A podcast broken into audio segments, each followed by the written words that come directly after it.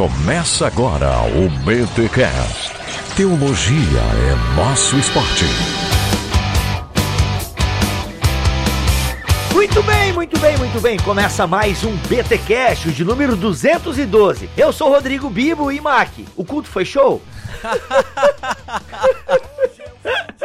Que trocadilho. Ai, ai, ai, que perigo. Aqui é o Mac e se eu quiser assistir um show, eu pagava. É, né? É, olha aí, olha aí.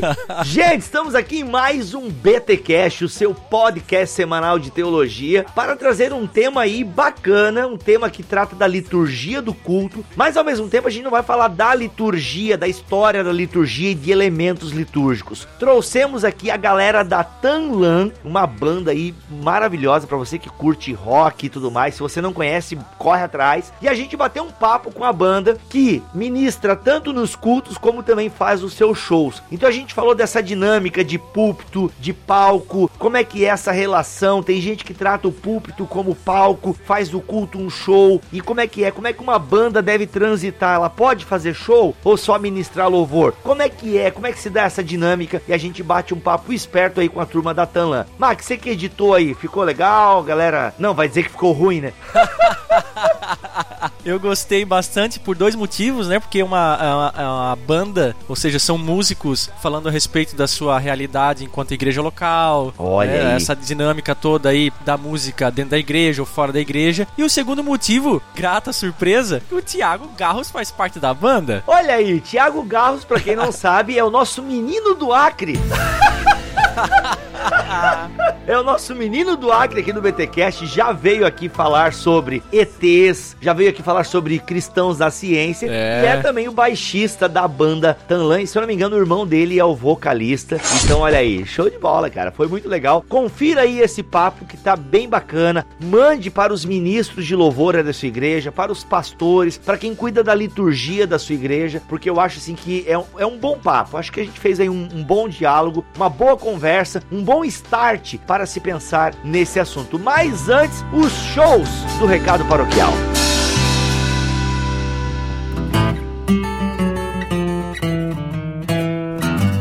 Muito bem, nos recados paroquiais dessa semana, senhor Maurício Machado, vamos reforçar aqui, galera que ouve o BTcast já, né, tá fresquinho na cabeça aí. Mas a gente tá com o BTcast Vida Nova. Opa, que beleza. Uma parceria aí que a gente vai estar testando. Gente, é assim, tudo é investimento, né? Então a Vida Nova aí vai fazer uma experiência. Se eles gostarem, eles continuam fazendo, né, esse investimento aqui no BTcast. Como é que você pode nos ajudar? Vai lá, procura a fanpage da Vida Nova, Edições Vida Nova, comenta, né, nas publicações que eles fizerem do Bibotalk, elogia, claro, se você achou mesmo. É que assim, gente, a gente não tá mandando ninguém fazer nada obrigado de que você, se você não gostou, não precisa mentir. Ah, vou lá ajudar os caras e vou dizer que gostei. Não. Só não fala, né? É, só não fala. É. Agora assim, ó, tem muita gente que gosta, Mac, e não fala também. Isso, gente, é ruim pra nós, entendeu? Então assim, a gente recebe e-mail aqui, Mac, de gente assim, ó. Pô, já ouço vocês há três anos. Só agora resolvi mandar e-mail. Que bom, cara, que você mandou. Que bom, a gente precisa desse feedback. Os comentários são o nosso, o nosso combustível. Então assim, você que gostou do BTcast Vida Nova, esse que a gente fez com o Nicodemos, falando sobre Gálatas, entra lá na postagem da Vida Nova, comenta da parceria, que é muito legal, que você espera mais episódios como esse. Entendeu, gente? Isso aí nos ajuda. A internet é movida por isso. Mas assim, só se você gostou, tá? Se você não achou tudo aquilo, beleza, guarda pra você, fica com você. Mas você que gostou, vai lá, entra na postagem da Vida Nova, nos elogie, mande e-mail pra Vida Nova, entendeu? Porque isso nos ajuda. Você cria. Como é que é que o pessoal fala na internet agora? É o fandom? Não sei se é esse Nossa, o termo. nunca ouvi falar nisso, cara. É, você cria, vai, vai criando burburinho, entendeu? Agora eu quero ver se o é fandom. buzz. É, você cria esse buzz, esse burburinho, entendeu? Então, pô, tô com fandom na cabeça agora. O que é fandom?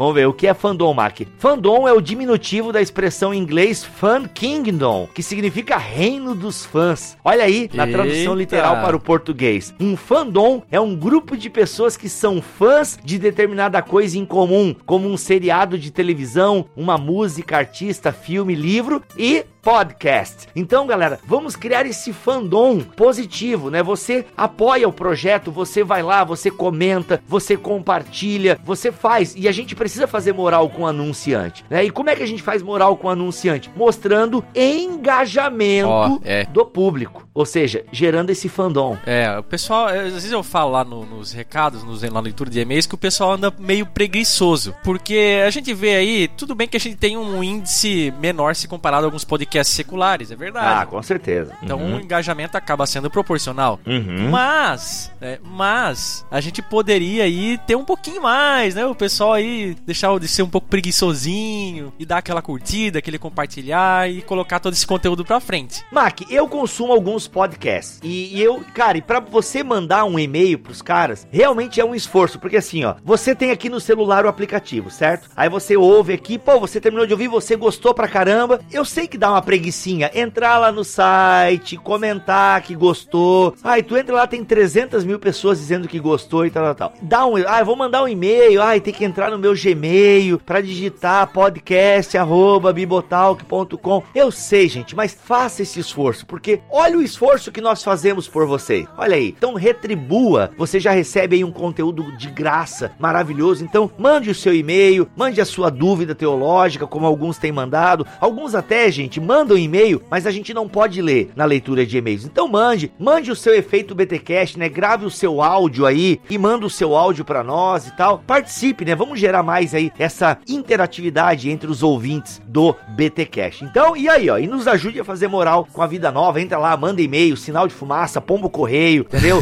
que, que isso nos ajuda bastante. E olha só, Mac, outra maneira da galera nos ajudar também, agora, até de maneira monetária, é comprando na lojinha do Bibotalk na Amazon. Opa, isso me interessa. Afinal de contas, se tem uma coisa que mexe com os corações dos nossos ouvintes, é comprar, ou melhor, com o bolso dos nossos ouvintes, é comprar livro. É, a galera gosta de comprar livro e assim, gente. Então você pode comprar o livro que você quer com desconto, né? A Amazon faz muitos descontos, então fique aí atento nas promoções da Amazon. Mas até mesmo o livro em si, às vezes, é mais barato é, do que em outros lugares. E você comprando na Amazon pelo o link do Bibotalk, você não paga mais por isso e a gente ganha uma comissão. Não, tá bom? não, não, não, não, não, não, Hum, não, não. hum. A Amazon não faz promoção. O que a Amazon faz é uma brincadeira. Ela joga o livro no teu colo. Ela, ela, ela, olha, ela alimenta os nossos sonhos com a quantidade de produto disponível nessa loja e pelos preços que ela. Olha, gente, é incrível o que a Amazon tem feito aí. O pessoal tem visto as promoções que o Bibotalk tem se engajado, principalmente no Facebook e Twitter, né? E a gente tem colocado lá coisa muito boa. E como o Bibo falou, temos a nossa loja para você, em especial, que é o nosso ouvinte. Então você pode entrar lá, você vai ter um monte de produto legal, um monte de livro selecionado, tá? Porque a gente não vai vender qualquer coisa também. E com preços muito, mas muito especiais.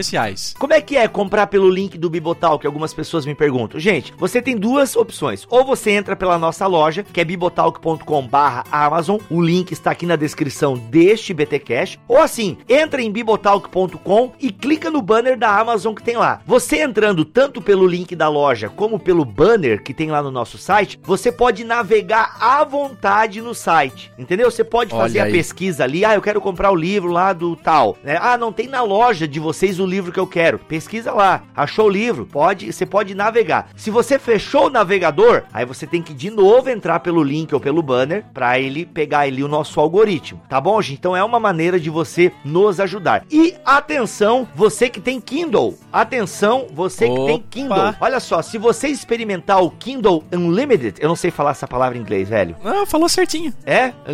O- mas o falar certinho em inglês é tu meio falar pra dentro escondido. Se você experimentar o Kindle Unlimited, tem o link aqui. O que é o Kindle Unlimited?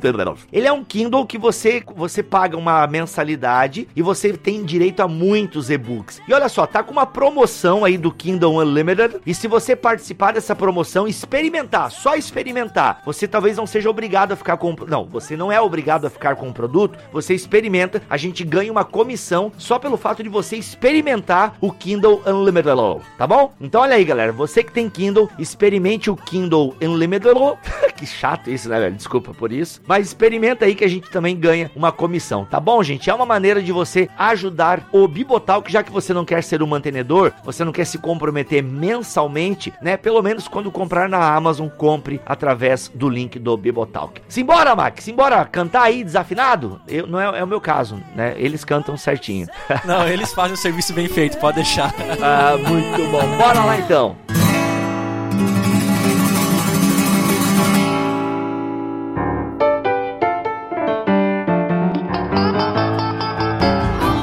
Bem, pessoal, e para me ajudar a falar sobre esse tema tão delicado que envolve a liturgia da igreja, envolve egos, envolve música, envolve tanta coisa, eu trouxe aqui uma galera, né, que manja mais do assunto do que eu, porque de música realmente eu não entendo nada, até bater palma eu bato desafinado, mas eu trouxe a galera da é da Tanlan ou do Tanlan? Eu acho que é da, né? Datanlan. É Datanlan. É Datanlan, olha aí, ó. E eu quero apresentar para vocês aqui Tiago Garros, que já é conhecido aqui da casa, esteve aqui já falando de ETs e outras drogas e também sobre cristãos na ciência. Tiago, bem-vindo aqui ao BTcast, cara. Prazer, Bibo, prazer mais uma vez aí, dessa vez para falar do tema que também me é muito querido, que é esse assunto de música aí também, com os meus companheiros de banda aí. Prazer de novo tá aí. Olha aí, muito bom. E do outro outro lado, direto de Porto Alegre, a galera da Tanlan. Sejam bem-vindos aqui, galera, ao BTcast. Prazerzão estar tá falando com vocês. É, como é que vocês vão se apresentar aí? Escolham a ordem de importância da banda aí. Vamos lá, começando com o baterista. Ia! Ah, agora comprou briga.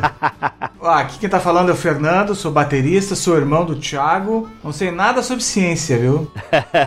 Eu sou Betinho, guitarrista da banda e guitarrista e cozinheiro. Ah, tu que é o churrasqueiro. Isso é, aí, cara. O Betinho também é o diretor musical aqui da nossa igreja, então ele tem bastante Ih. bala na agulha para falar sobre isso aí. E eu sou o Fábio Sampaio, vocalista da Tanlan. Olha aí, que segundo o Thales Roberto é o cara mais importante da banda, é o cara que tá na ponta, que aparece, é isso aí. é, e ele tá certo mesmo. Olha aí, ó. A verdade é verdade até na boca dos hereges, né? Gente, olha só. É um prazer ter vocês aqui. É, eu queria que vocês falassem um pouco sobre a banda de vocês. Talvez tem pessoas que não conhecem. Falem um pouco da Tanlan, da pegada de vocês e tal. Podem se apresentar aí nesses primeiros minutos de podcast. Ah, então, a gente tá uh, casualmente agora, no final do ano passado, estamos lançando o terceiro disco da banda. São 12 anos de carreira, vamos chamar assim, né? Uh, esse CD é o segundo nosso pela Sony Music do Brasil, né?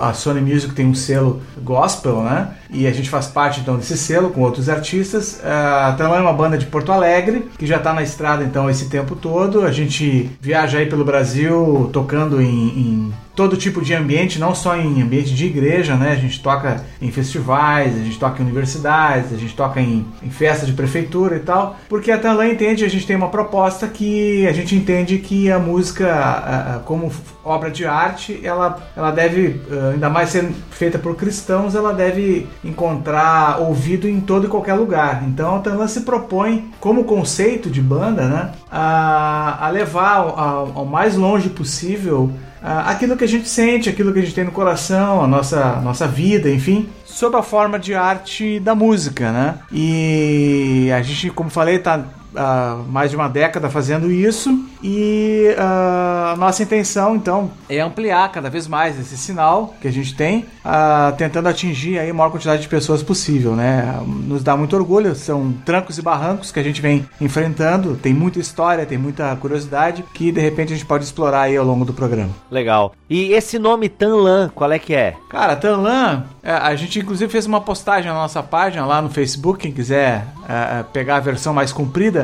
mas a versão mais curta desse nome é, é o jeito que o, o, que o. É o nome chinês do bichinho que no Brasil a gente chama de louva-a-Deus. Resumidamente é isso. É, Mas é tem uma história longa mais interessante. É, o, o, o louva-a-Deus, né? O louva-a-Deus ele tem um estilo de. O Kung Fu tem um estilo de luta baseado nos movimentos do louva-a-Deus que se chama Tanlan. Ah, o Kung Fu Panda. Aí, ó, Kung Fu Panda. É, isso aí. Só que o nome veio antes do Kung Fu Panda. e na verdade essa é a história do filme, né? A história do filme é exatamente exatamente. O Kung Fu tem uh, vários movimentos de animais, né, que inspiram o estilo Kung Fu. E aí E não tem o Panda, né? E ele queria que tivesse o Kung Fu Panda e tal. Mas lá no filme tem o Louva a Deus, que é o Kung Fu Tanlan. Caraca, que da hora. Pô, bacana, hein? Bacana. E aí, a página de vocês, então, o link vai estar aqui na descrição do post. E a pegada de vocês é mais um rock and roll, forró, como é que é? Ah, a gente é chegado num pagode, mas ah, não, o nosso som é rock, rock contemporâneo. É, agora é o sertanejo universitário. A gente até tá, a gente até tá repensando também. Mas o, o som da Tanlan é rock contemporâneo. Né? Então, o pessoal sempre quando pensa em rock, ou é um rock datado anos 80, ou é um rock pesado, sei lá, puxando pro lado da oficina. Não, o nosso som é um rock mais rock balada, rock alternativo mesmo. E pra galera se situar, esse tipo de música, qual é a banda que vocês, que meio que inspirou o ritmo da Tanlan? Ahn, a gente gosta de dizer que a Tanlan, ela tem, a gente tem muitas referências, mas tem três que são fundamentais quando a gente vai definir a estética, que são Foo Fighters, Sweetfoot e Muse. A última eu nunca ouvi falar. Como é que é o nome? Muse. Muse. É uma banda britânica, uma banda britânica de rock alternativo, que são três caras.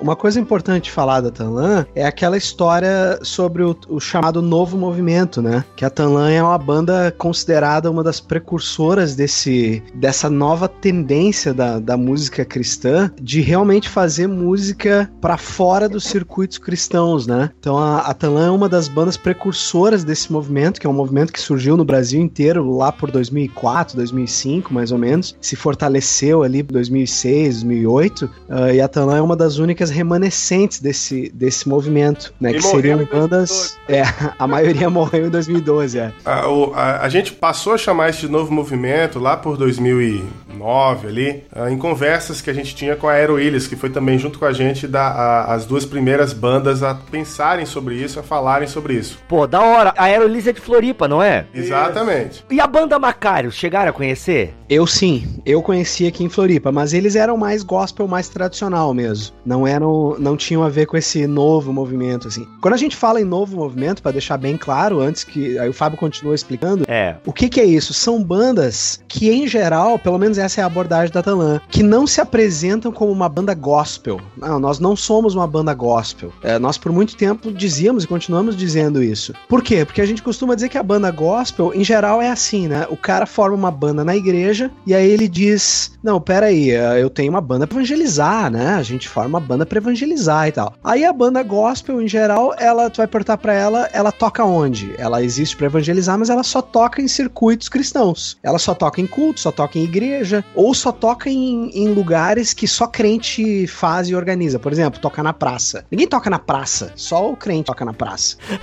A não ser quando é um festival da Sacanagem. uma coisa assim. E só bêbado que aceita Jesus, né? Mas tudo bem, vamos lá. Tô zoando, gente. Exatamente. Quem se criou na igreja tá acostumado com isso. Aí a, a gente pensou o seguinte: não, peraí, por que, que as bandas cristãs acabam só tocando em circuitos evangélicos e cristãos e gospel? A gente pensou, não, é por causa da letra. Em, em primeiro lugar, é por causa da letra. Porque as letras das bandas tidas como gospel normal, elas provocam um bloqueio imediato. Elas provocam. O cara ouve, ele diz: não, legal o som, mas isso aqui não tem nada a ver comigo. Ah, porque a letra é aquela coisa que nós gostamos, que nós estamos acostumados porque nós somos cristãos. Então a gente planejou a Tanlan de modo a não criar bloqueio. Ou seja, nós vamos escrever letras que possam ser executadas em rádio secular, que possam ser tocadas em bar e por aí vai. E por algum tempo, por alguns anos, a gente se esforçou e tocou mais no circuito secular do que no circuito gospel. Nós tocávamos em bares, como o Fernando falou, festivais, eh, universidade, evento de prefeitura e coisas desse tipo. E aí a gente começou a perceber que isso era uma tendência no Brasil e que existiam outras bandas fazendo a mesma coisa. Uma tendência assim, no underground, mas uma tendência. Bandas que também tinham essa abordagem lírica, abordagem de letra. Ou seja, bandas que não se consideravam gospel, mas eram bandas formadas por cristãos que falavam das verdades do evangelho de forma poética, de forma diferente do chamado gospel tradicional. Exatamente, a explicação do, do Thiago foi bem abrangente.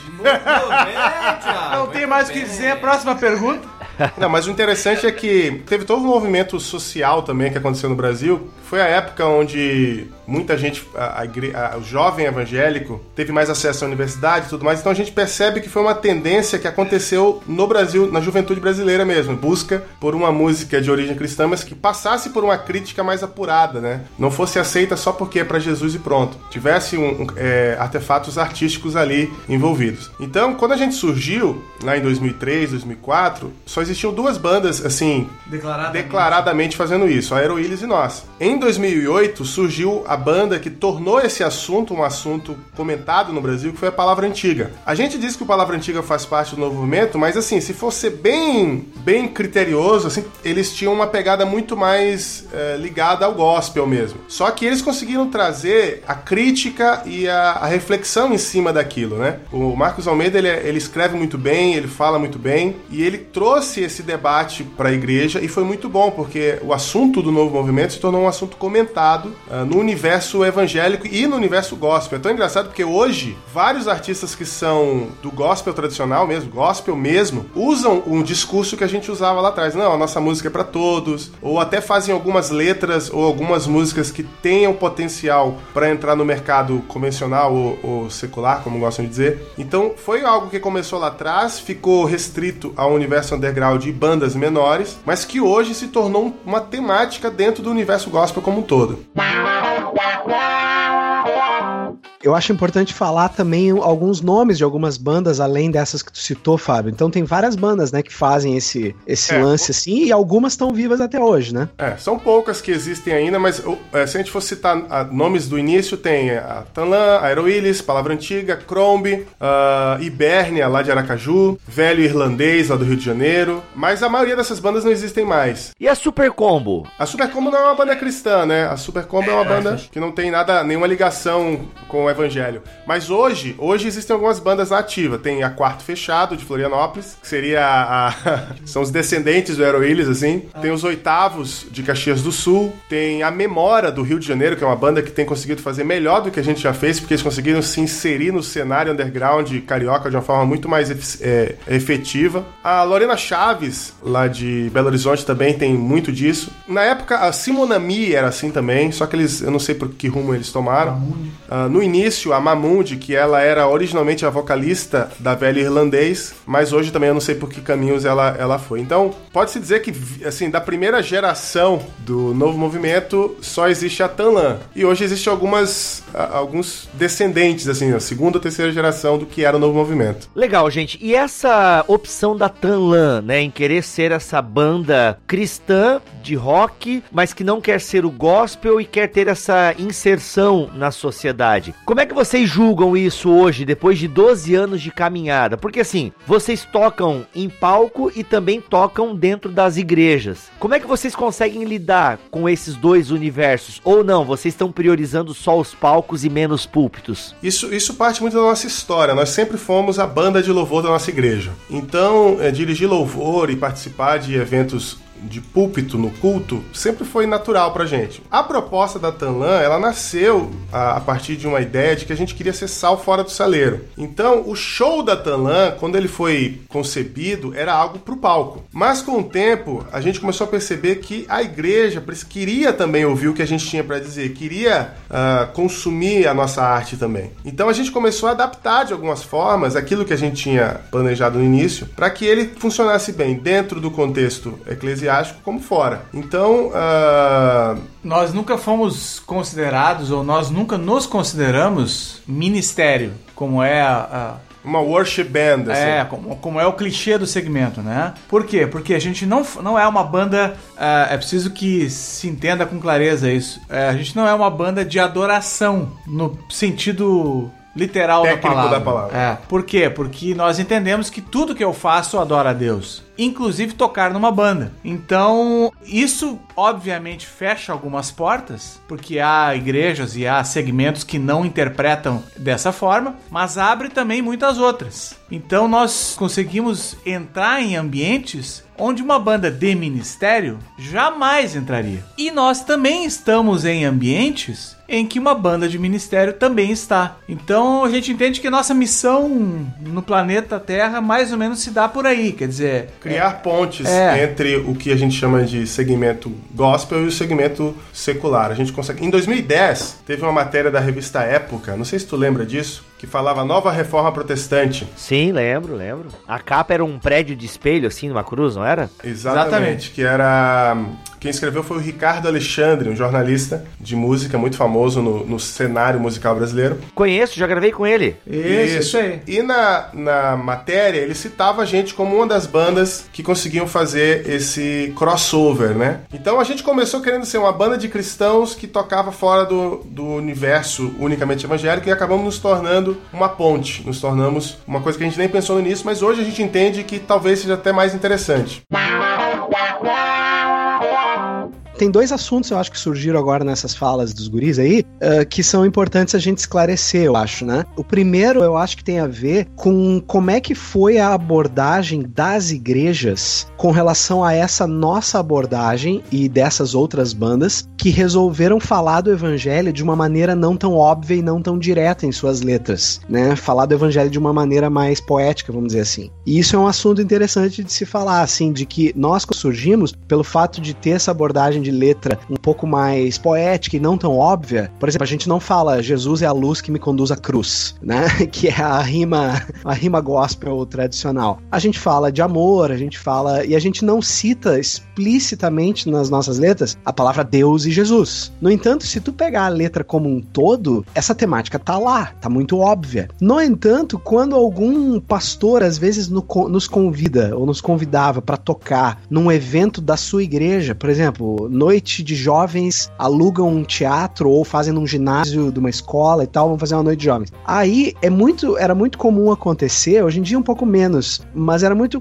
comum acontecer o seguinte: o alguém da igreja, o líder de jovens, conhecia a banda, conhecia a proposta da banda, entendia que a banda poderia ser usada para chamar não cristãos, por exemplo, por causa dessa abordagem de letra. Só que aí quando dava pro pastor chamar e misturava com a igreja para bancar os custos da viagem, o pastor entrava no site e não via nenhuma referência gospel óbvia, porque isso era de propósito para nós. Ai, Ele ai. não via uma foto dos guri lá com a mão pro céu assim orando, entendeu? Ah, sério que vocês não têm essa clássica? Nós Não. não, temos essa classe. Me recuso a continuar a gravação. Essa tem- até eu tenho uma dessa, mano. Pô, isso aí dá maior ar de espiritualidade, velho. Não, por incrível que pareça, isso dá, né? Pois é. Aí o que acontecia? O pastor não Ô, ô, calma aí, ô, ô, Thiago, eu te- ô, Thiago, eu tenho que te interromper aqui pra uma, um- um- uma, uma fala totalmente aleatória e inútil. Mas, cara, tem umas bandas que eu até gosto, assim, sabe? Mas eles fazem aqueles clipes que são em estúdio, mas eles querem simular uma adoração verdadeira, assim, tá? Por exemplo, o Ministério... Mas eles fazem lá, né? é, eu não lembro agora nem da música e tal, mas, pô, é aquela coisa gravada em estúdio e a galera levantando a mão, adora... Cara, é uma, é uma mistura de fake com Deus me livre que, cara, é, é complicado. Mas tudo bem, fecha parênteses inútil continua, Thiago, vai lá. Ah, então, como o pastor entrava no site, olhava as nossas coisas na web e não encontrava nenhuma referência óbvia a esse ao gospel, aos clichês do gospel, o cara não entendia. Aí ele, ele não pegava o CD, não ouvia a letra como um todo, ele só olhava aquela casca mais externa. E aí o cara ficava com dúvidas. E isso já aconteceu de nós chegarmos num lugar pra tocar e aí antes do show nós ter uma reunião com o pastor e com a liderança da igreja, do pastor chegar e perguntar: "Tá e aí, vocês são crente ou não são?" Entendeu? Por quê? Porque o cara não encontrou as referências óbvias, entendeu? E aí o que e, e isso tudo de propósito. Aí o mais triste dessa história, quando a gente fala sobre isso, a gente sempre diz: o mais triste dessa história é que a dúvida do pastor se dissipa no exato momento em que eu digo que eu sou ah, sobrinho de pastor, irmão de pastor, batista de quinta ou sexta geração, que minha- meu tio foi presidente da Convenção Batista do Rio Grande do Sul, e que etc, etc, etc. Aí o pastor diz: ah, não, não, então tá, então tá beleza, então vocês são crentes, então já entendi. Só que isso é ridículo, porque eu posso ser o maior crápula, eu posso ser o cara mais Crápula. drogado, mais não crente. Crápula é, é muito vamp, né, cara? É, mas, mas tu entende? Eu posso ser o pior crente do mundo, mas só porque eu tenho pedigree legitima, entendeu? Então isso é muito triste, na verdade, né? É muito triste o cara julgar assim pela capa, assim, né? Pelo externo. Mas ao mesmo tempo, Thiago, eu concordo contigo, né? Inclusive que tu também é um crente, é um batista de quinta categoria. Quinta o quê? Quinta categoria? Não, quinta. Quinta geração. Quinta categoria. Isso é mesmo. Não, mas olha só, é, mas a própria igreja é criada dessa maneira. Não dá nem pra culpar o cara também. Porque assim, a, se a gente para pra pensar, as pessoas, elas são educadas dessa maneira, né? Que música gospel, música cristã é que fala de Cristo. Jesus é a luz que me conduz, aí como tu falaste ali. A própria igreja não tá preparada pra essa parada um pouco mais é, poética ou de subtexto. Então, é, é, é complicado, é complicado. Porque assim, ó, outra coisa, vocês acham que a música de vocês, ela serve também para o louvor congregacional? Como é que vocês analisam isso? A gente não faz com este propósito, porque a gente não faz a música de maneira funcional. Mas existem algumas canções e a gente recebe informação que chega pra gente de muitas igrejas tocam músicas nossas em seus períodos de louvor. Então isso pra gente é muito legal, porque a gente não compõe pensando nisso, a gente pensa muito mais no, no- na poesia, na mensagem, na reflexão que ela vai trazer, do que na funcionalidade dela dentro da igreja ou não. Mas o fato dela funcionar dentro do contexto da igreja, isso pra gente é muito legal, a gente fica muito feliz. Porque são leituras, a arte permite a diversidade de leituras, e isso é uma delas. Tem, tem inclusive congressos e encontros, Acampamentos. acampamentos que o que Música usa- tema. É, que a música da Tanlan é a música tema, quando não o nome do congresso. Isso eu acho que nos leva pro tema do programa, ah, e eu acho que é um pouco daquilo que o Fábio e o Fernando falaram na resposta anterior também, que é justamente essa questão, assim, de, de, de até que ponto uma coisa é show e uma coisa é louvor congregacional, até que ponto uma coisa pode ser usada no, no púlpito, vamos dizer, no, no momento de culto, e, e não, e nós acho que somos um caso interessante para discutir isso, e inclusive isso tem a ver com o que o Fábio falou, porque isso depende muito do contexto local da igreja, ou seja, nós sabemos de igrejas, como o Fábio falou, que tocam nossas músicas no período de louvor normal, dominical, né? Tocam no domingo nossas músicas. Outros já usam a nossa música para eventos especiais, por exemplo, acampamentos, esse tipo de coisa. Agora, uma coisa que tá no cerne dessa discussão e que eu, que eu acho legal a gente discutir é o seguinte: é exatamente essa postura, eu acho que é isso que gera a discussão e o tema e a polêmica do tema desse programa, que é o seguinte: como é que bandas e artistas que se definem muitas vezes como ministérios, ou seja, como bandas de louvor congregacional, que fazem músicas com isso em mente, esperando que as suas músicas sejam adotadas nas igrejas, porque existem bandas que propõem isso e eu não vejo nada de errado nisso, entendeu? Só que, beleza, somos um ministério, somos, fazemos louvor. Aí os caras vão num evento, eles vão tocar num evento, digamos num teatro, e nesse teatro eles conduzem um culto. E eles fazem questão de dizer assim, ó, isso aqui não é um show, isso aqui é um culto de adoração ao Senhor. Todo mundo já ouviu esse, esse papo. No entanto, toda a dinâmica daquele culto, entre aspas, e aquela estética é de um show. Como assim? O cara põe uma música de abertura, aí o vocalista, depois de três minutos da música de abertura só instrumental, entra o vocalista, né? Aí quando entra o vocalista, a galera, uau! E tá, glória a Deus, entendeu? Glória a Deus! Exatamente.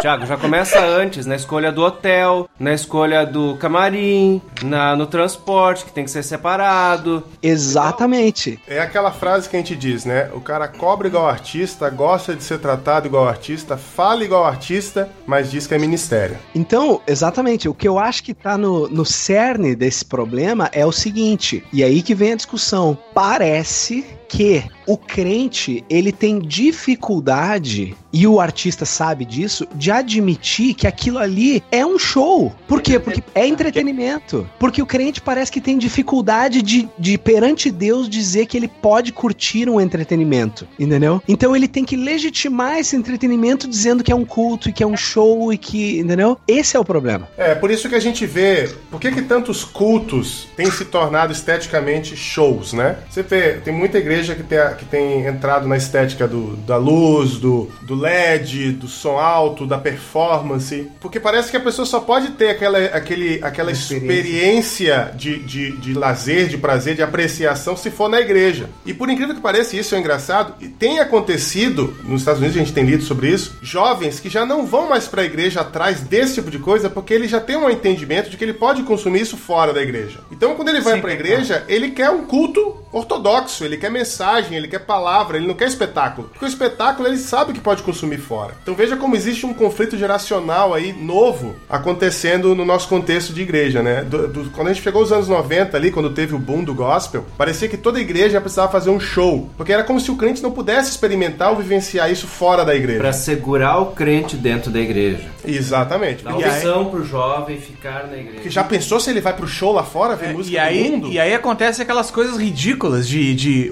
Não adianta, a gente não consegue imitar os recursos do, do mundo, vamos chamar assim, né? E aí é é, fica aquele circo de horrores, né? A luz é ruim, o som é ruim. A peça teatral é, um, é ruim, ah, um artista, pseudo-artista cristão é ruim, entendeu? Porque parece que a gente tá sempre competindo, Competindo, com o mundo, quando não exatamente. deveria ser isso. Exatamente. Então eu acho que nesse aspecto é, é- é- é muito interessante chamar a atenção para isso.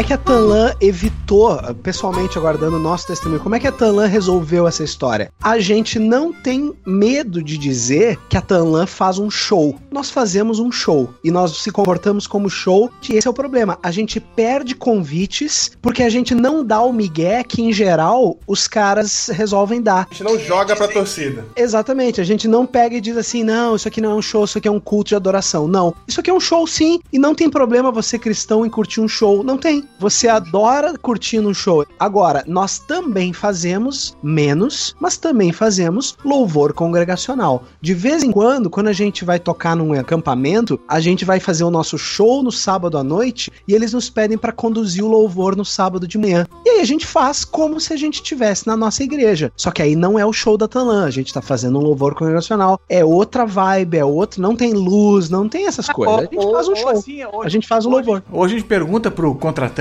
que é a linguagem que a gente usa, né? Que é quem tá nos chamando, o que que ele espera, o que que ele quer. Porque há momentos, por exemplo, há eventos em que o cara monta a estrutura, o cara tá querendo um show, mas o pastor, o líder, tá- olha, vocês podem dar uma palavra no meio do troço? Podemos, podemos. Fica gozado na estrutura de show, mas a gente faz isso. Agora, se o cara nos convida, não, vocês, eu quero que vocês toquem no culto domingo pela manhã. Bom, aí, com a igreja toda, com outro tipo de liturgia, aí evidentemente que a gente precisa dosar e, e ler o cenário, né? E nessa lida de cenário, aí sim a gente adapta ao contexto. Fernando, então me ajuda aqui que sou leigo, é para não dizer que sou burro. Mas o que que é ler esse cenário? Como é que vocês distinguem? Ok, eu tô entendendo, mas pra gente ficar bem claro, púlpito e palco. Vamos usar essas duas analogias, né? Púlpito como sentido de louvor congregacional, palco como sentido de show. O que que é fazer essa leitura? Quais são os elementos que vocês usam pra identificar? Ó, aqui sim, aqui não, aqui vai, aqui não vai, aqui pode, aqui não pode, aqui não deve, aqui deve. A gente geralmente é convidado de forma genérica, mas quando a gente chega no lugar, a gente faz uma avaliação conversando com as pessoas do lugar. E pela experiência que a gente tem, a gente vai deduzindo mais ou menos o que elas, as pessoas esperam. Porque às vezes a gente vai num lugar e acha, não, não, o pessoal aqui quer que a gente faça um culto mesmo, um louvorzão. Mas aí conversando com o pessoal, a pessoa diz, não, não, a gente quer o show mesmo de vocês. Então, a gente tem que sempre avaliar situação a situação.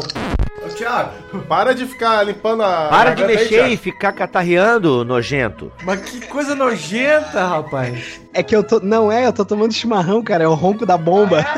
Deu pra ver. Podia botar no mute, né, ô? Desculpa aí, desculpa aí.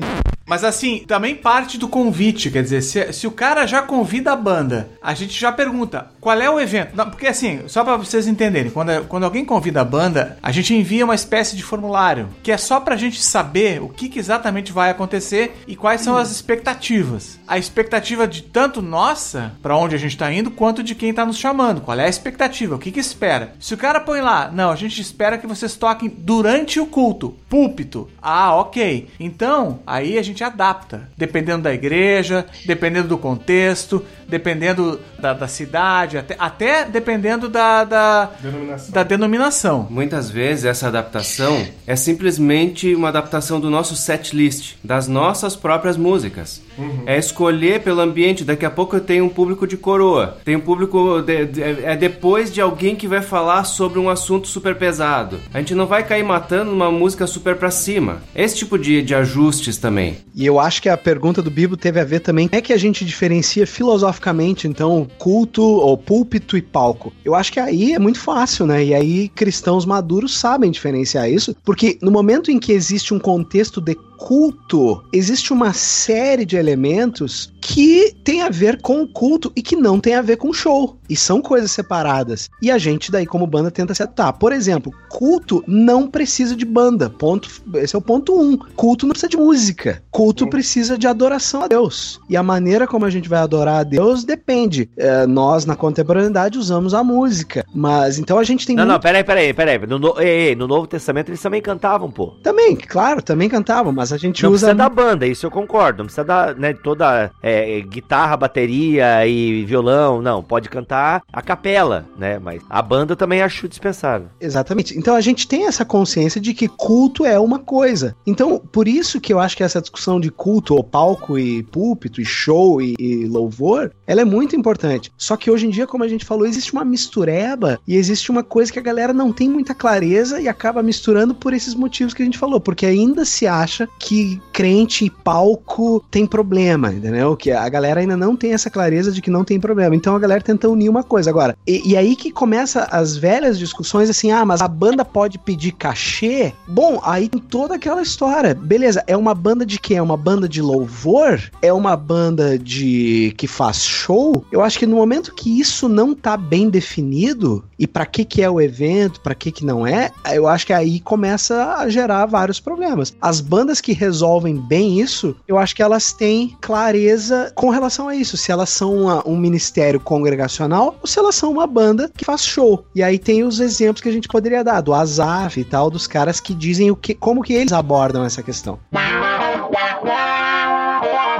E tem outra coisa, há um medo, há um medo da igreja local ou da igreja de uma certa maneira geral de que a banda de louvor se eh, vire artista ou que o cara que vai tomar o microfone pra cantar vire artista. Há um medo, nossa, o cara vai virar Como artista. se ser artista fosse algo ruim. É, exatamente. E pelo outro lado, também há um certo medo de que. ah, medo não, mas uma oportunidade. A banda de louvor, de louvor vai fazer do período de louvor a sua chance. E então ela carca o volume, ela baixa a luz. E aí não há. Por isso que eu falo que é importante ter a leitura do momento, a leitura da de onde se está se colocando as coisas, para que, por exemplo, se o meu culto que eu tô realizando, se o meu minha, meu louvor, embora ele seja para Deus e única e exclusivamente para Deus, estiver atrapalhando a outra pessoa que tá adorando, já tem ruído, já tem problema. Então isso so- so- é, realmente são várias layers, né? São várias camadas que é preciso que a gente tenha. é Por isso que o, o, o nome do, do, do, do podcast é muito bom, porque é preciso que a gente entenda que existem casos e casos e que não há uma regra que deva ser seguida. Especificamente sobre essa questão do- da arte, a gente meio que tem um consenso entre nós e quase somos que arautos em defender que a igreja precisa de artistas e não eh, ficar escondendo eles ou oprimindo eles. Não, você não é um artista, você é um levita. Outra coisa que também é um erro absurdo. Mas a igreja precisa de artistas porque é a arte que consegue entrar na- nos espaços mais difíceis de se alcançar da cultura. Então a arte consegue entrar em espaços e- da cultura, o artefato artístico entra em espaços da cultura e aí consegue influenciar de maneira que a música funcional dentro da igreja não consegue. Então, e quando eu tô falando só de música, mas tem várias áreas da arte que pode ser utilizada. Tem a, a, tem a dramaturgia, a, a literatura, as artes plásticas. São áreas da, de atuação artística que nós, como igreja, precisamos estar envolvidos, atuar ativamente e assim influenciar culturalmente a nossa sociedade. Muito mais do que a gente influencia fazendo culto na praça ou música só para nós mesmos. É, por exemplo, uh, bem, bem lembrado do, do- do Fábio, o, o- Ricardo Alexandre, que foi citado antes, que você já entrevistou aí, esse é um baita de um exemplo. Por exemplo, ele é um, um jornalista respeitadíssimo, talvez um dos mais influentes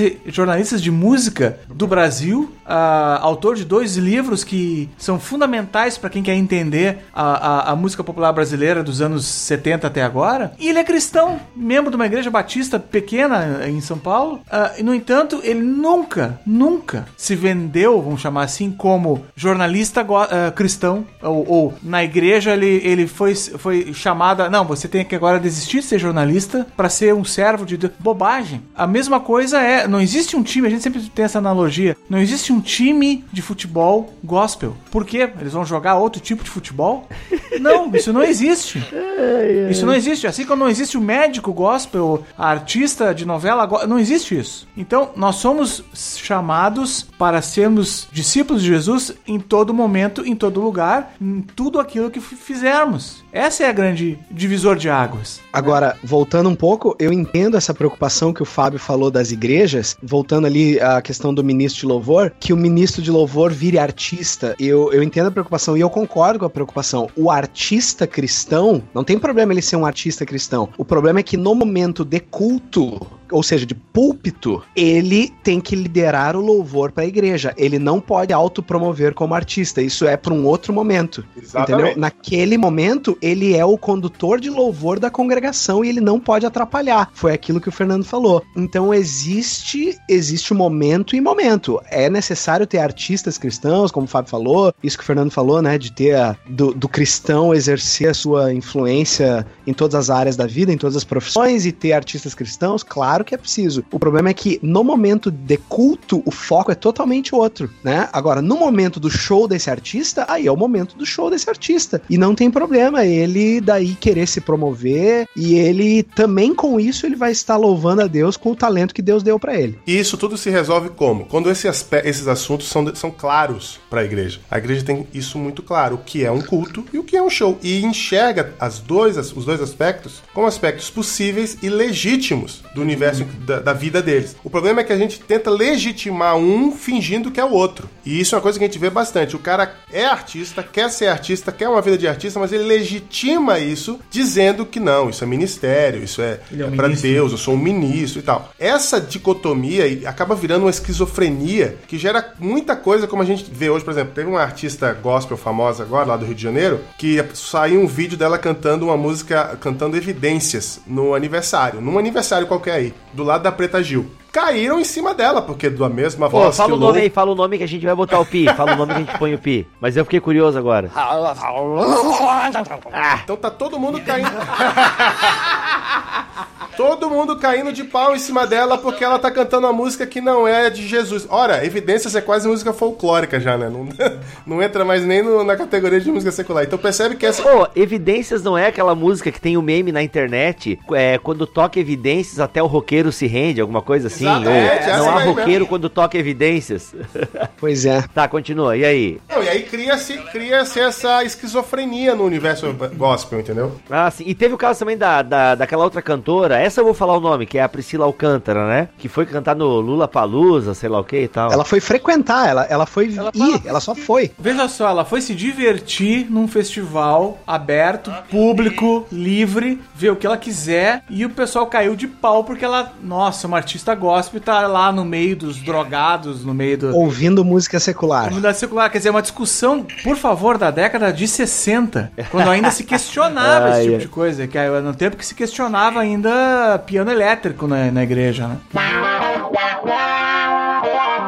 Mas olha só, na opinião de vocês, então, quais são os erros mais comuns, assim, pra gente pegar bem na prática, que a galera erra, né, nessa confusão de púlpito e palco, assim, a gente conseguiria pontuar erros até na parte da música mesmo, ah, aquele solo de guitarra é inapropriado, essa firula pro culto é inapropriado. A gente conseguiria elencar aqui elementos, na opinião de vocês? Poderia dizer assim, grandes dificuldades nas igrejas, eh, elas acontecem primeiro por causa de, de, de movimentação de membros, pessoas entrando e saindo da igreja que não entendem a cultura da própria igreja. Uma coisa importante que a gente fez aqui foi definir isso, entendendo, quando a gente entende para quem, com quem a gente está lidando, quais são as pessoas do público, ah, a gente consegue eh, fazer um culto que representa a cultura da igreja. Tem igrejas mais avivadas, tem igrejas mais litúrgicas. Não adianta eu chegar numa igreja litúrgica e promover uma, um, uma- um cântico de 10 minutos. Não vai funcionar. Com repetecos e mais repetecos. Ou com solo, não vai funcionar. Se eu tô numa avivada, não adianta eu chegar e, e terminar a música como ela foi ensaiada.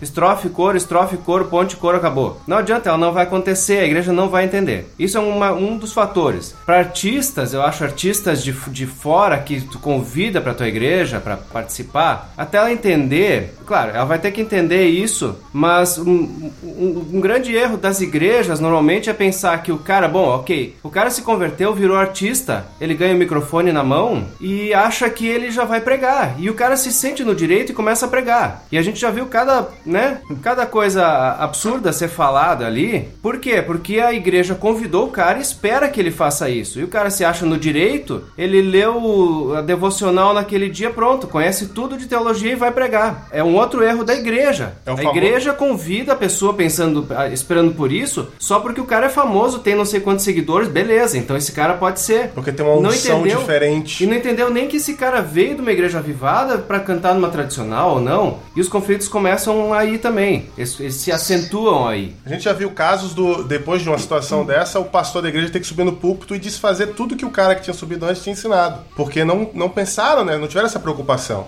Então é importante pro músico ou o artista, seja lá a denominação que você for usar, ele tem que ter discernimento de definir em qual contexto ele se encontra para poder ali exercer aquilo para o qual ele está lá. Essa semana eu tive numa igreja e a, e a- a frustração da igreja é porque eles não tinham uma banda para dirigir o louvor, era só um carinha no violão e tal. E minha pergunta foi só a seguinte: a igreja canta? Quando você está num contexto litúrgico, o importante do louvor é a igreja louvar como comunidade. Não interessa se tem luz, se tem fumaça, se tem som alto, banda completa. Não interessa isso. For uma pessoa tocando violão e a igreja, como comunidade, louvar, essa função está cumprida. Então, quem está exercendo essa função naquele momento, e aí cabe aos artistas, aos músicos, etc., é ter o discernimento de saber qual a função que ele está ali para cumprir e cumpri-la com excelência. Se é um show, é fazer um show. Se é um culto, é ajudar a comunidade a louvar a Deus num momento de culto. É isso. É, essa é a principal definição, eu acho, que ajuda a facilitar a coisa. Quer dizer, se é o, o- o púlpito,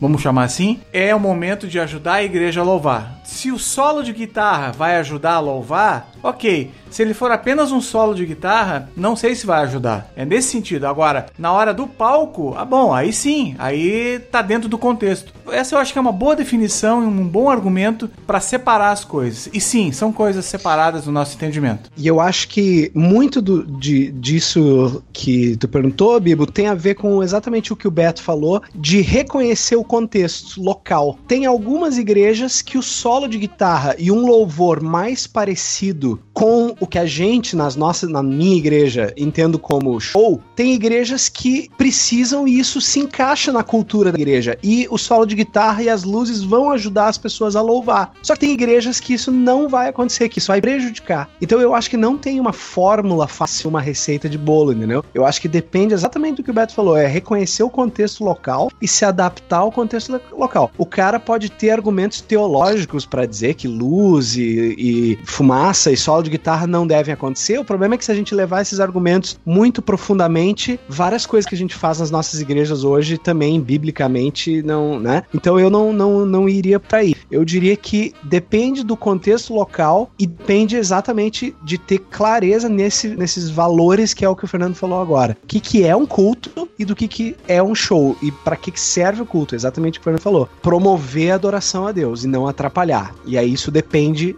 de cada contexto. Galera, pra gente caminhar pro final do nosso papo, e na verdade eu imagino que essa conversa aqui, ela tem pano, né, pra bem mais manga, mas a gente também não quer se estender demais. E os meninos, ó, chamando de meninos, hein, os caras já passaram dos 40, mas tu deixa quieto. E só o Fernando que passou.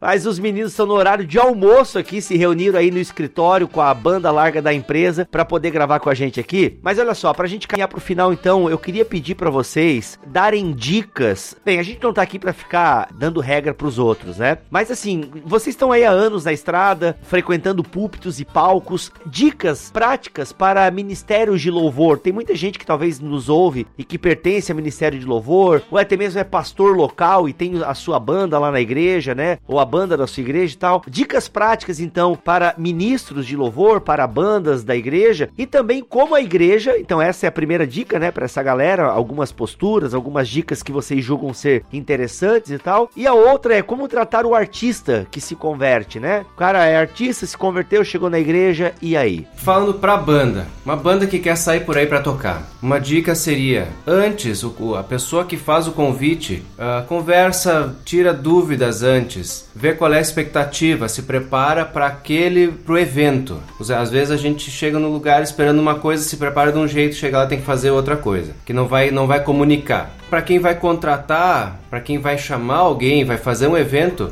investiga, vai atrás, vê que tipo de música a pessoa faz, vê o que, que ela pode oferecer ao vivo. Porque às vezes no, no estúdio é de um jeito, às vezes ao vivo é outra, ela tem outras propostas, ela vai fazer um culto, tu chama um cantor e de, de repente ele chega lá e canta três músicas e prega 30 minutos. Uh, então, tenta descobrir antes essas coisas. Uma conversa prévia muitas vezes resolve boa parte dos problemas que a gente tem falando para a banda ainda local, da própria igreja, ministros de, de louvor, não adianta fugir da cultura da igreja. Veja, igrejas mais antigas, elas têm. Bom, a maioria das igrejas né, tem pessoas do 8 a 80. Normalmente um culto tem que contemplar essas. Uh, eh, para essas idades todas. Então tem que entender que, a, a, a, como, como ele falou antes, músicas que tem subtexto não vão funcionar. Tu tem que chegar na, na, na pessoa que tem o nível primário e o cara que tem o pós-graduação no, no, mesmo evento. Então, cuidado com a escolha das músicas, do repertório, músicas que as pessoas conheçam e cantem, senão não, não, não ensinar tantas músicas novas. É, entender entender onde é, que, onde é que a pessoa tá, antes de chamar uma pessoa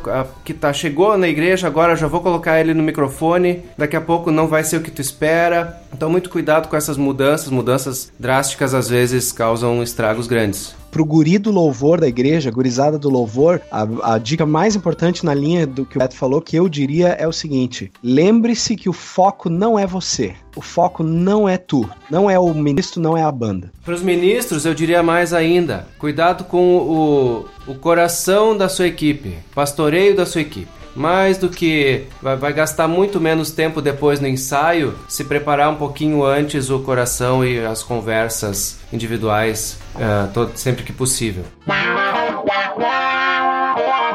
Mas é, é, isso é uma parada importante, porque assim, ó, como dá treta envolvendo banda de louvor, né? Por que que dá tanta treta? Tanto em banda de igreja, né? Eu não sou da área da música, mas eu conheço, né? E como envolve, né? Por que que dá tanta treta a banda, assim? Será que é porque tá faltando esse pastoreio do coração da galera aí? Como é que vocês veem isso? Porque, meu, briga a banda direto, é, o cara segue carreira solo, isso pensando nas bandas é, famosas, né? Mas em banda de igreja também, direto da treta e, meu Deus, e, e o ego fala, o ego quer cantar, né? Como é que é isso aí? Tem várias coisas aqui. Eu acho que uma delas é a paixão. As pessoas que gostam de música, elas são apaixonadas por música. Cada um tem as suas. Puxa, eu gosto da banda tal, é quase uma afronta dizer que eu gosto que uma pessoa gosta de outra banda, que é contra, que é um outro estilo. Uh, as pessoas carregam isso para dentro da igreja. Tem igrejas que às vezes até fomentam o a, hierarquia ou elas dão um valor especial para os artistas ou para quem vai falar. Tem até a cadeira especial lá no palco. Isso também é uma coisa que atrapalha bastante. Então, resumidamente vaidade, né? As vaidades é que complicam muito a vida no, no, no, ministério de música de uma igreja. Então, com certeza, o discipulado, acompanhamento em, em células, grupos, isso tudo ajuda muito. E, e outra coisa, deixar as coisas claras com as pessoas. De repente, tu prepara um material para um dueto de, e, e, naquele domingo uh, vai ter que ser uma outra pessoa que vai cantar aquela música. Pronto, já magoou quem estava ensaiando antes. Se ela não entendeu ainda que o mais importante é o culto e o que vai ser tra tratado nele, a mensagem que vai ser transmitida. E não importa quem vai fazer, tá fazendo parte daquilo. É tu preparar a tua equipe de servos, para que eles entendam logo que isso é um serviço. Se ele vai ser colocado fora do, do, do lugar, não vai dar certo. Se a igreja precisa daquele serviço, então quem tiver ali disponível vai fazer. E não importa o, o seu gosto, é tirar, é tirar um pouco de lado essa questão do gosto, das paixões e cuidar muito mais da, da parte de serviço, de discipulado da, da, da sua equipe, né?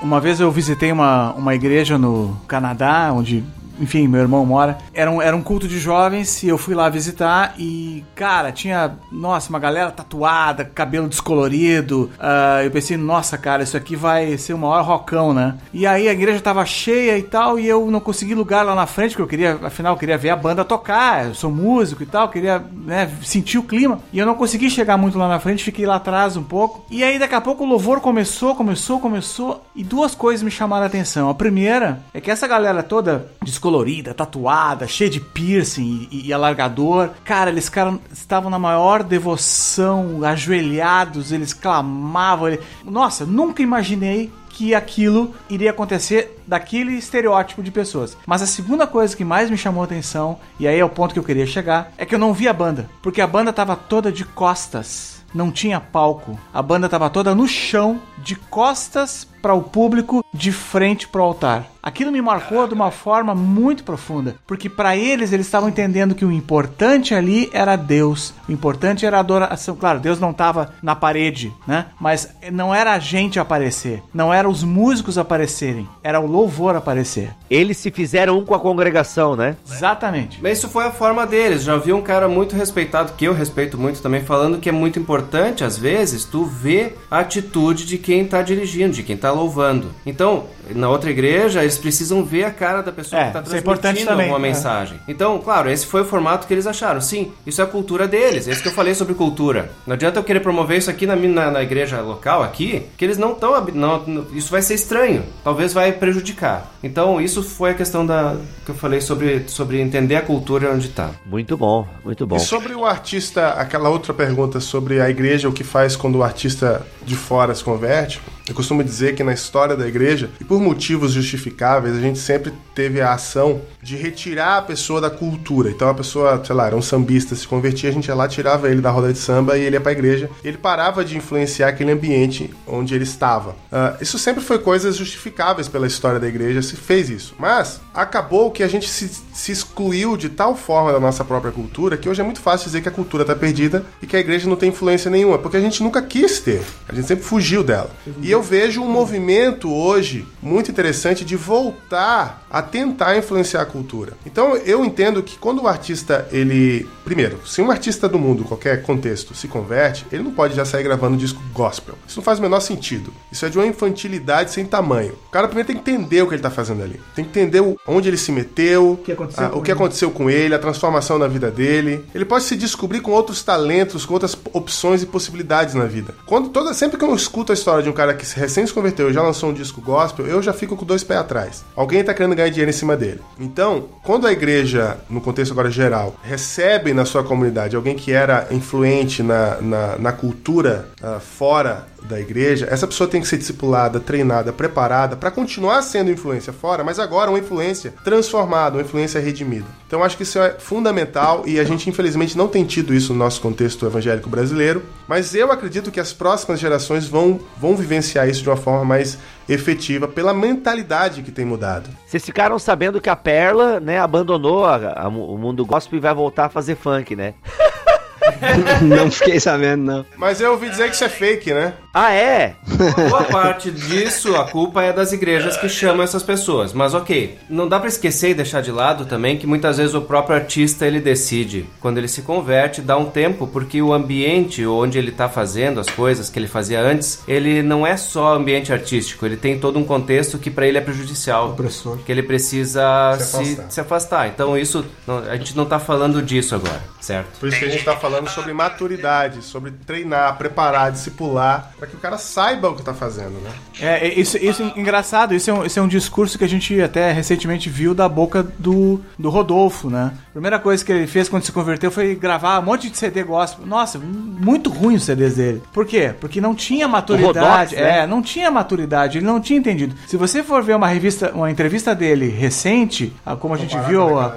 comparar com aquela época, nossa, o cara cresceu muito. Hoje ele já fala, eu realmente, eu fiz bobagem, não era isso que Deus queria. E hoje ele já entende, ele já tá em outro processo. Então é, realmente tem a ver com maturidade. É essa ansiedade de querer ganhar o mundo como se isso dependesse das nossas forças, entendeu? A gente, a igreja parece que quando sai uma notícia fake de fulaninho se converteu, todo mundo fica feliz. Pô, todo dia um monte de Zé ninguém se converte ninguém faz festa, entendeu? Então a gente acha que quando alguém famoso se converte, isso é mais importante ou mais relevante pra igreja. E não é. Às vezes até pode ser prejudicial. Então a gente tem que um pouco desmistificar e desmitificar os artistas e aqueles que exercem a arte dentro da igreja.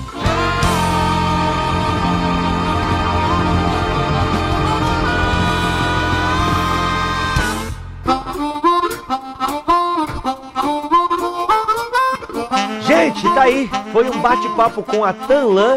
Galera, como é que o pessoal acha vocês aí? Digam redes sociais, links, tudo estará aqui na descrição. Facebook, Yu? E aí, como é que é? facebook.com barra Tanlan, Instagram, arroba Banda Tanlan, Twitter, arroba Tanlan, YouTube, Tanlan TV e Tanlan Vevo. A gente tem um canal na Vevo também. Olha aí. A gente acabou de lançar um CD novo, então curte lá, tem nos nossos canais no YouTube tem vídeos. Ah, e a gente tem canais no Spotify também e no Deezer. Todas as plataformas digitais você encontra toda a nossa discografia, inclusive agora já está toda disponível em todas as Inclusive, plataformas digitais. inclusive no Deezer, olha aí para os teólogos de plantão e para quem gosta desse tipo de podcast, que nem esse programa bacana aqui, nós temos três meditações gravadas lá no nosso canal no Deezer, tá? Que são meditações, são é, devocionais que a gente gravou exclusivamente pro Deezer, que você pode conferir lá também. Beleza. Os links estarão aqui na descrição deste BTcast. Galera, então é isso. Quero agradecer vocês aí. Valeu, Thiago, mais uma vez pelas pontes. E galera, Deus abençoe, né, o- todo o processo de vocês aí, toda a carreira de vocês e que vocês tenham êxito, né, nesse diálogo com a cultura aí, muito bacana mesmo. Valeu por terem atendido aqui o convite do BTcast. Prazer foi nosso. Obrigado. Obrigado aí, grande abraço. Deus abençoe a todos e até mais. Valeu, Bibo, de novo. Prazer estar aqui com a galera e dessa vez falando de um tema tão legal que dá tanto pano pra manga mesmo, né? Valeu. Abraço. Abração. Valeu, gente. Um abraço. Este podcast foi editado por Mac Bibotalk Produções.